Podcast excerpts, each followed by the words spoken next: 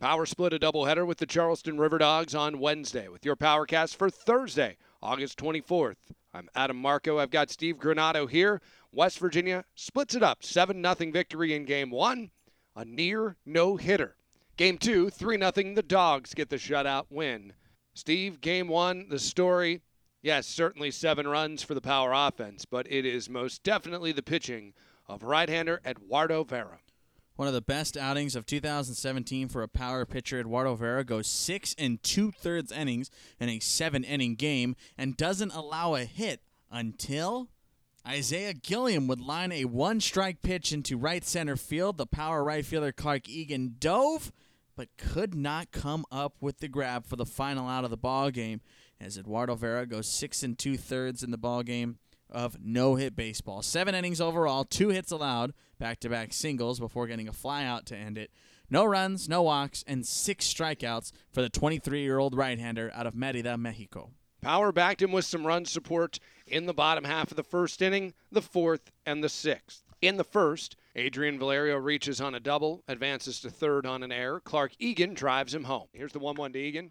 Poked out towards right field on the way back is Sensley. This is over top of his head. Valerio is going to trot home, and Eagan wants three. Valerio touches home. Eagan slides to third in a matter of seconds. Sensley just watched it fall, casually ran to it about as casually as Valerio was coming in to score. Two batters in, two extra base hits off Vargas, and West Virginia already leads it one to nothing with no one out and a runner on at third. Next batter, Albert Baur, hitting 257, but have a sub three ERA. Poked down towards right field. That's extra bases for Baur. Eagan will come in to score. Albert on his way to second. Three consecutive extra base hits for West Virginia. And we are likely seconds away from a visit to the mound by pitching coach Justin Pope. 2 0, three batters in. Ryan Nagle would add an RBI single, 3 0 West Virginia after one. With Steve on the call in the fourth inning, Kevin Mahala goes deep. Three runs on four hits, including an error in the first. This one's high in the air to left field, looking and just jogging to the walls. Isiah Gilliam gone. Kevin Mahala has gone deep. West Virginia leads 4 zip in the fourth. Adrian Valerio would play to run in the fourth, and then in the sixth in his South Atlantic League debut, it was Henry Rosario, his third at bat, his first home run. There are a few players actually with the name Henry Rosario, including one that played for the Tennessee Smokies. Deep fly ball out towards right field. Sensley back. This is deep and gone. Henry Rosario, two run shot, bottom six.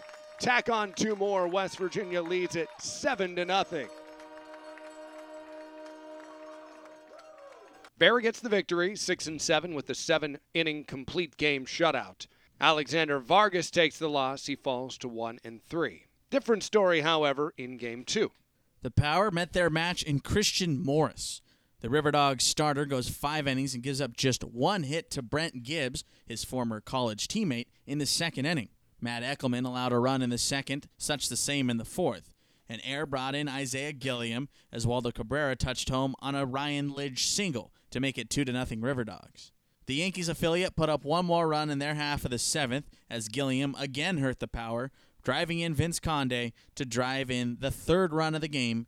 And lo and behold, the final run of the game as the power would fall 3 to nothing. Blake Cederlind allowed one hit over an inning. Angel German allowed one run on two hits as the last power reliever. Victory goes to Christian Morris. He's now five and two. The loss to Matt Eckelman, five and five, and a save for Matt Wivinis. He goes two shutout innings. Just a three game series to be played now over two days, thanks to the doubleheader. Finale against the Dogs this season coming up Thursday night. It's Mike Wallace against Nick Green. Wallace 4 and 6 with a 3.80 ERA. Green is 8 and 8 with a 480 earned run average. Gates at 6 o'clock on the final Thursday Thursday and a 7.05 first pitch. If for some reason you can't make it to the ballpark for dollar beers, catch the call on the Power Baseball Network